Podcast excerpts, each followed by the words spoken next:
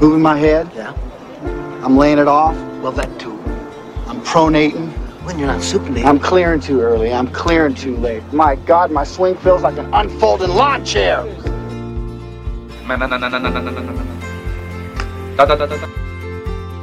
I look like a fool. What the hell do you think you look like shooting them chili peppers up Lee Janzen's ass? We're waiting. What is up, golf fans, and welcome back to another episode of Fairways and Dreams. I'm your host, Jeff Hartman, it is a Thursday episode, which means it is just me and my thoughts about the game of golf. We'll talk about some news that's going on in the golf world. We're going to be talking about some picks coming up for the upcoming tournament. That'll all happen after we talk about the topic of discussion today, which is why do we golf? Why do we golf?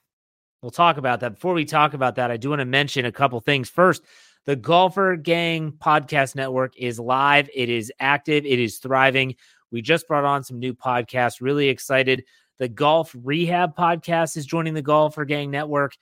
Really young podcast, just getting started. I think they're going to have big things in store for them, as well as the Break 80 podcast group, well established podcast.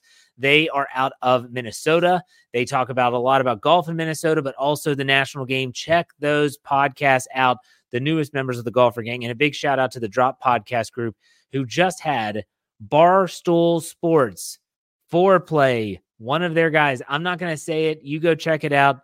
Just kidding. It's it's Mr. Rapaport. Go check out that podcast. It's a phenomenal interview. Those guys do a great job. The Drop Podcast. Go check those guys out, as well as all of our podcasts. I'll be plugging those on this show as we go. Also, big shout out to Acorn Hills.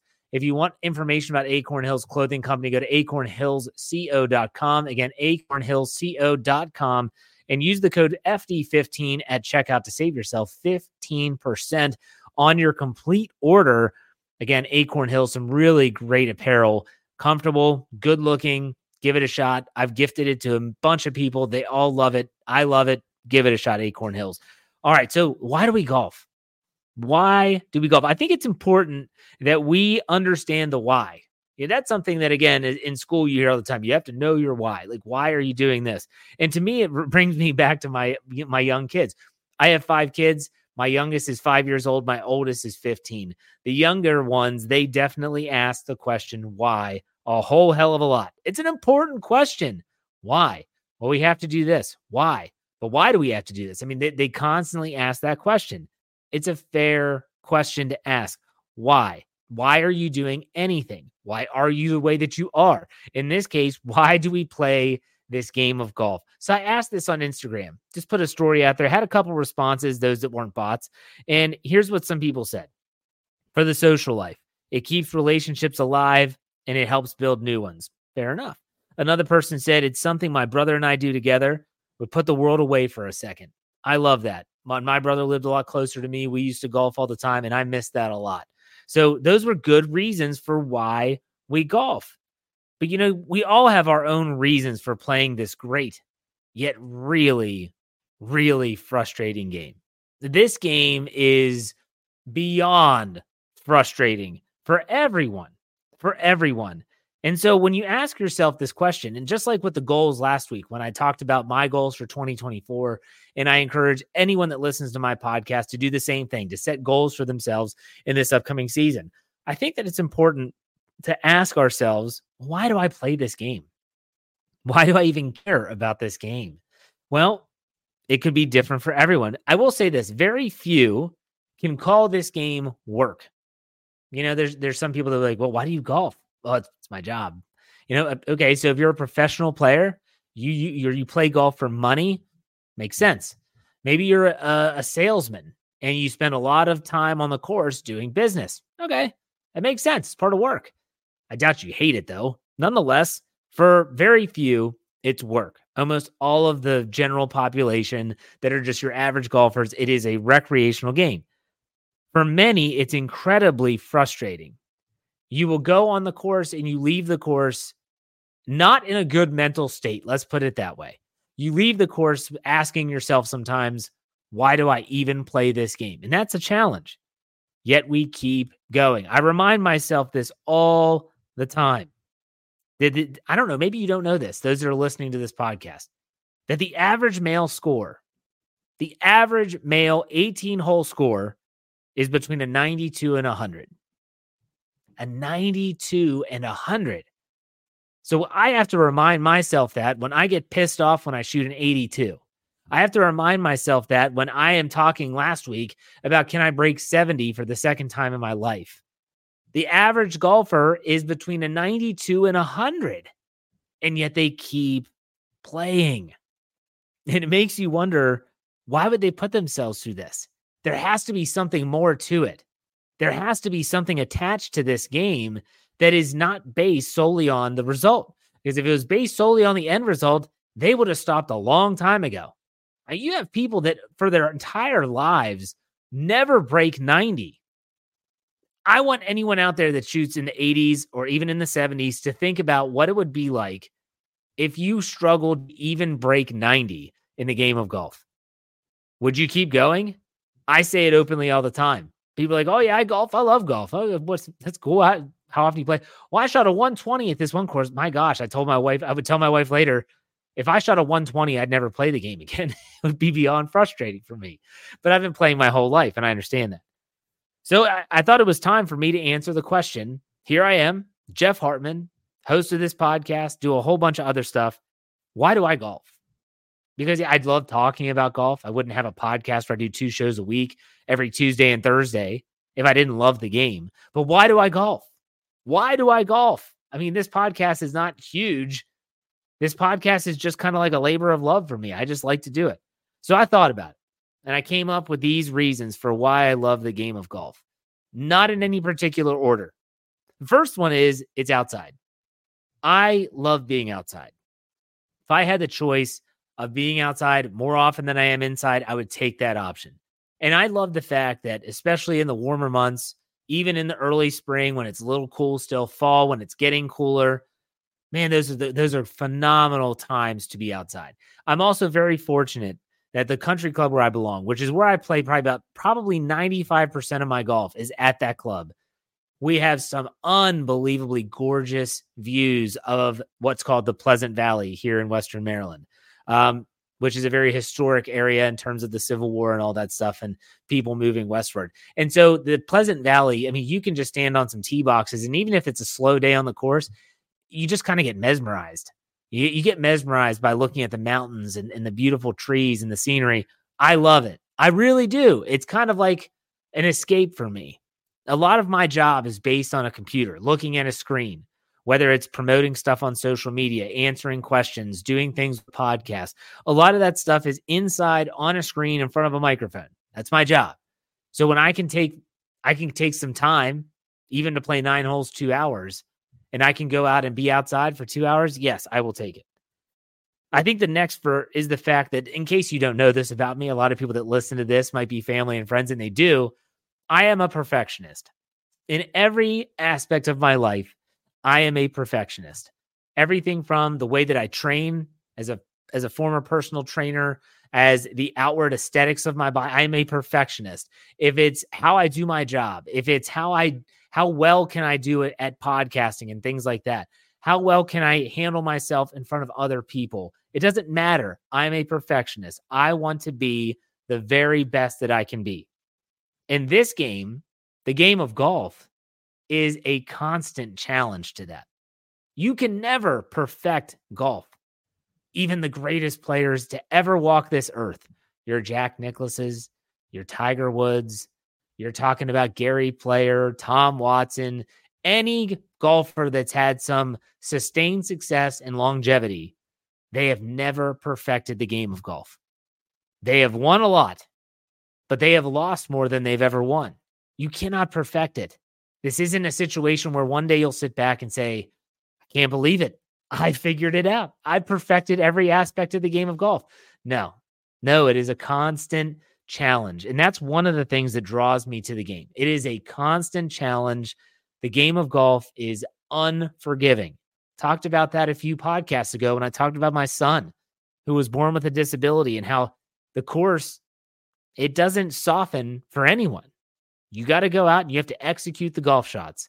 On Tuesday when I had Don Donatello on, He talked about how he he just felt like the biggest difference was mental. And when he was trying to get on tour himself and trying to qualify for the US Open, hell, that guy shot 60 a couple times in his life. He said, You just got to go out and execute the golf shots. And that's the challenge. There's no one to blame but yourself. So the challenge in and of itself, being a perfectionist, is definitely one of the whys that I play. I also find it to be really fun. There are times where it's not fun, but it's also really fun being out there with anyone. And sometimes just being out there by yourself can be a lot of fun. You go, you're going golfing, you're playing nine holes, playing 18 holes, doesn't matter. Hell, even just going to the driving range is fun. When I go with my kids to the driving range, they love it because they just like to, you know, they're like me when I was a kid. My uncle Dave used to call me Speedy Gonzalez on the driving range because I would hit golf balls at such a rapid rate. We would be done with a bucket in 10 minutes. And I would just boom, boom, boom, boom on the on, on the driving range. And he called me Speedy Gonzalez. My kids, I I will slow them down and say, let's play a little game. Let's play a challenge game. See that closest flag there? It's about 50 yards away. Let's see who can get it closest. We go one at a time. And they love it. They freaking love it because it is fun. It is a fun game. It is a it's a really fun game. And so I do have fun getting out there. Of course, the next is family. Family is a large reason why I love the game of golf. My family is a golfing family. Whenever, it's not often that my brother and my dad and myself are all together in the same in the same place. When we are, we always try and golf. It doesn't always work out. The weather doesn't always cooperate, but we always try to golf. And so I looked at it and said the family and now that I'm teaching my children, my five kids all have some level of interest in the game of golf. That's awesome. If if I get older and they continue to golf with me, perfect. Perfect. And that means that if my kids have left the house and they say, call me up and say, Hey, dad, what are you doing? I said, I'm golfing this Saturday. Do you want to join me? And they say, Yes. That means that I'll have them just to myself for however many hours we decide. If we're playing nine, playing 18, doesn't matter. Not many endeavors can do that where you have that time to talk, to be able to catch up, do all that stuff. That's one of the reasons why I golf. And the last, certainly not the least, is fitness. I am a very fitness oriented guy. I work out really early in the morning. I love weightlifting. I love just challenging my body. It makes me feel better. It makes me look better. Uh, I'm doing things at 41 that I wasn't doing at 21 as it pertains to fitness. Golf, I love the fitness aspect of it. I don't ride in a cart too often. I like to walk. I like, I am a hoofer. I like to walk the golf course. Do I carry my bag? I carry my bag more often than not. I carry my bag if we play nine. If we go 18, I will sometimes take a cart. It depends, not a cart, but a, a push cart. O- overseas, they call it a buggy. That's a golf cart, by the way. I just found that out this week. But no, I'll take my push cart if I'm playing 18 sometimes. But I, I honestly look at the game of golf and say, you walk a lot. I don't think people understand that how much you walk when you're golfing. And let's also not pretend that we are not always walking in a straight line. Yes, you always hope to hit the fairway. Yes, you always hope to hit the green. And it's just a nice from A to B, the straightest, the, the, the straightest course is a straight line. Doesn't always work that way. So those are the reasons why I golf. And I love golf. We all love golf. If you're if you're listening to this podcast, you like golf. So answer that question for yourself. Maybe it's social. Maybe it's your time away from the kids. Maybe it's your time away from your wife. Maybe it's just your time away from work. That's all fine. There's no right or wrong when it comes to why we love the game of golf. All right, something I'm going to do every Thursday. I go on my Twitter account. You can follow me on Twitter at J Hartman, H A R T M A N underscore P I T. And I just basically say, hey, anyone that's a golfer out there, you have questions, fire away. Actually, had some questions today. So let's go ahead I had one last week. We got more this week. Let's do this. So Brian Haynes, he asked, "What's the best advice would you give to someone who wanted to start golfing but has never tried it before?" This is a great question and one I've been asked a lot. I will say that the best advice that I can give you is to try and seek out a lesson, especially if you're older. The one thing, and I'm going to steal this again from Tuesday's podcast with Don Donatello. He said one of the reasons why he was able to get so good so quick is that he was surrounded by PGA professionals. They were able to help him, teach him. Here's how you grip the club. Here's your proper stance. Here's how you should take the club back. Here's how you should follow through. It taught him good technique, a good swing early on in his development. It's really difficult to break bad habits. Really difficult to break bad habits. So if you don't develop those habits, that's an that's a, that's an easier entry point to the game of golf is the best way for me to put it. So the, my best advice is go get a lesson or two from a good professional. If you have a friend that knows the swing well enough that they can kind of give you the basics, here's how you want to hold the club, here's how you want to stand. When you're bringing the club back, this is what it should look like. This is the path it should be on.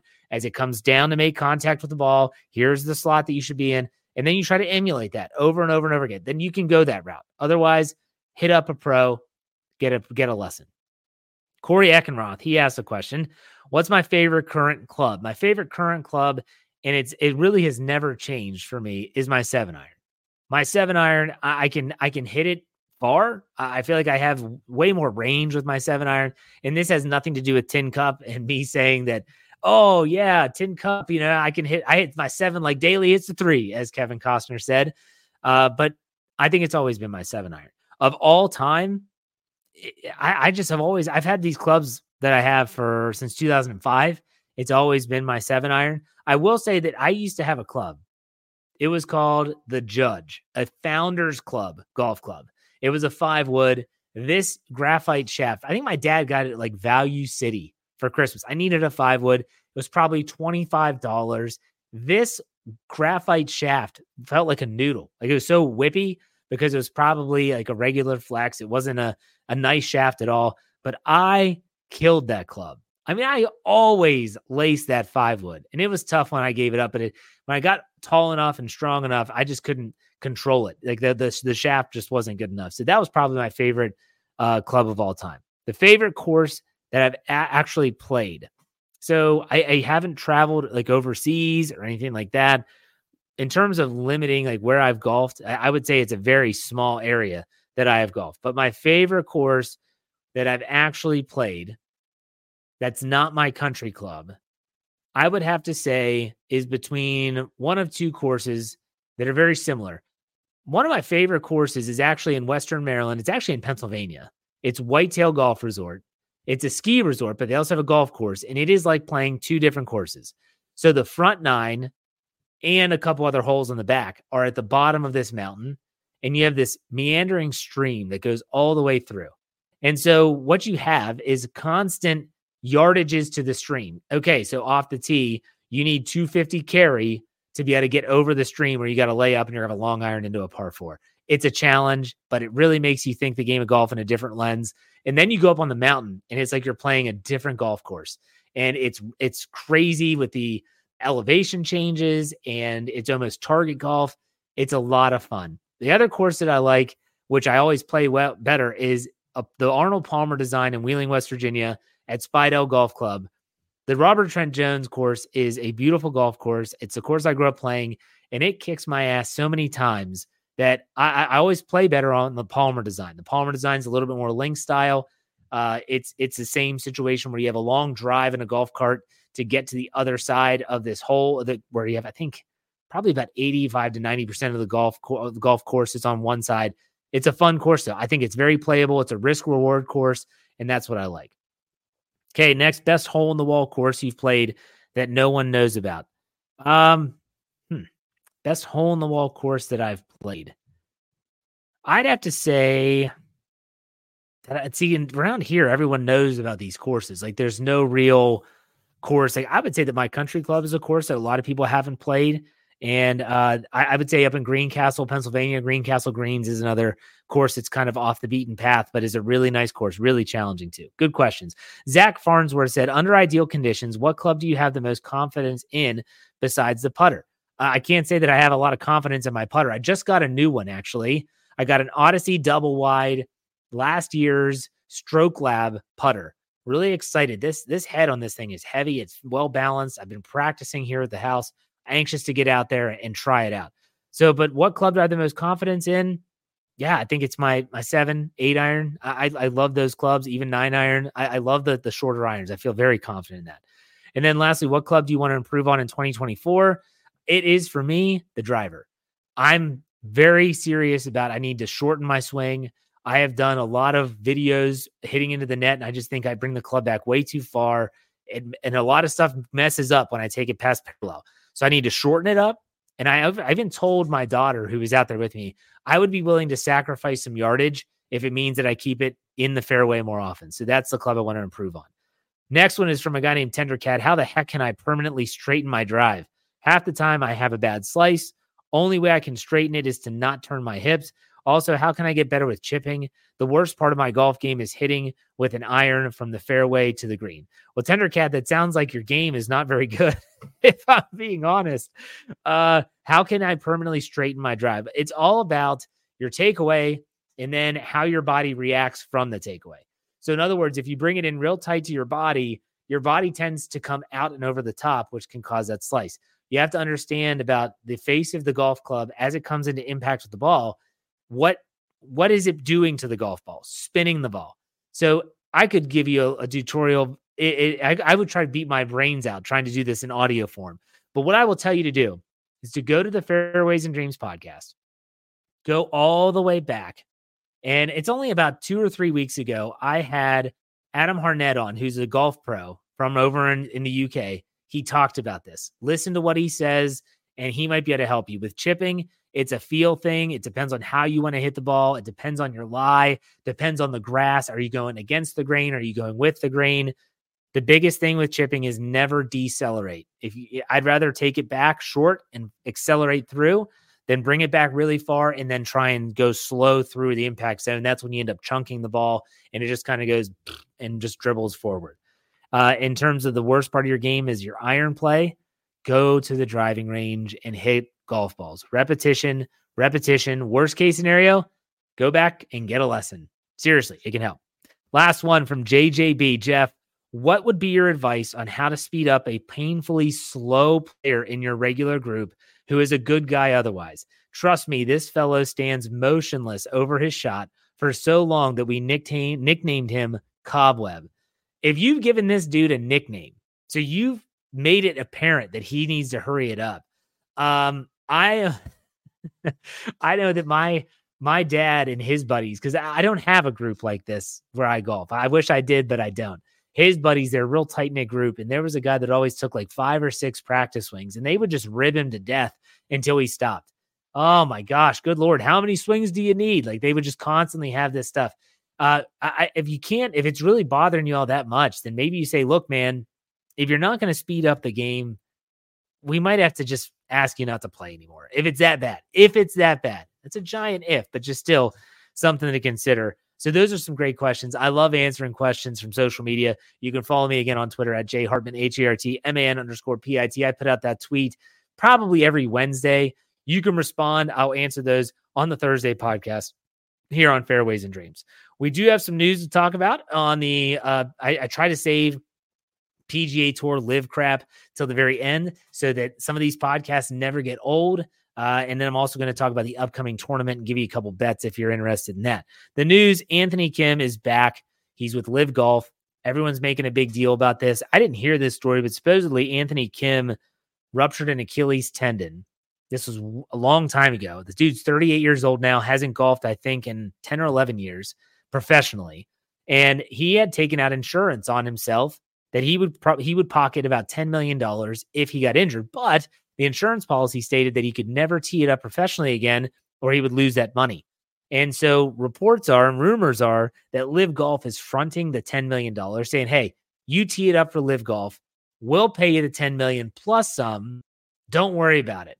And so that's why he's going to LIV. That's why he's getting back on then the professional golf scene. We'll see how it goes. I have zero high. I have zero expectations for Anthony Kim. I have no idea. Everyone's like, I think he's going to be great. No, I don't think so. Uh, not not not right away. It's going to be tough to get back into the game. But Anthony Kim, good to see AK back in the game. Next, let's go to Palm Beach Gardens, Florida, where the PGA Cognizant Classic, also formerly known as the Honda Classic, is happening. Not a huge field again. A lot of players are taking some weeks off as they get ready for the Players Championship coming up in the month of March.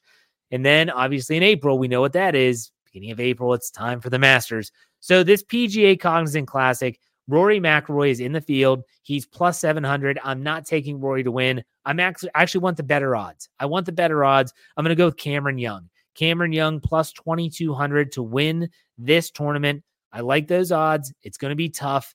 It's difficult because all of these events that, that, that have happened on the PGA Tour this year, these relatively no name guys that have had crazy odds to win are winning these tournaments outright. Look at last week with uh with Knapp winning. I mean, no one expected him to win this tournament down in Mexico. So I like Cameron Young plus 2200. If you want a special play, I went with Rory McIlroy, Cam Young, and Eric Cole, all to finish in the top 20. That's a plus 750 bet. So not great odds because they're two out of those three guys have have some of the best odds to win and they're finishing top 20, including ties. If Eric Cole can get the job done, you can win some bets. You can win some bets. And obviously, once the tournament has started, you can actually get live bets going. Uh, I know a, good, a buddy of mine, he actually has started to gamble on golf in the live format. Fourth round, he's watching it, seeing how it's going. He puts a couple bucks down on, let's say, like Hideki Matsui uh, at Riviera a couple weeks ago, and he, he won some money. So good for him. So there you have it. My bets for this weekend. I am not playing these, by the way. I am not playing these. I'm probably not playing a bet until the players, if not the players, definitely the Masters. I love to do that for the Masters, but that's it. There's our Fairways and Dreams podcast for this Thursday. I thank you all for listening. Answer that question for yourself that we asked at the beginning. Why do we golf? Why do we golf?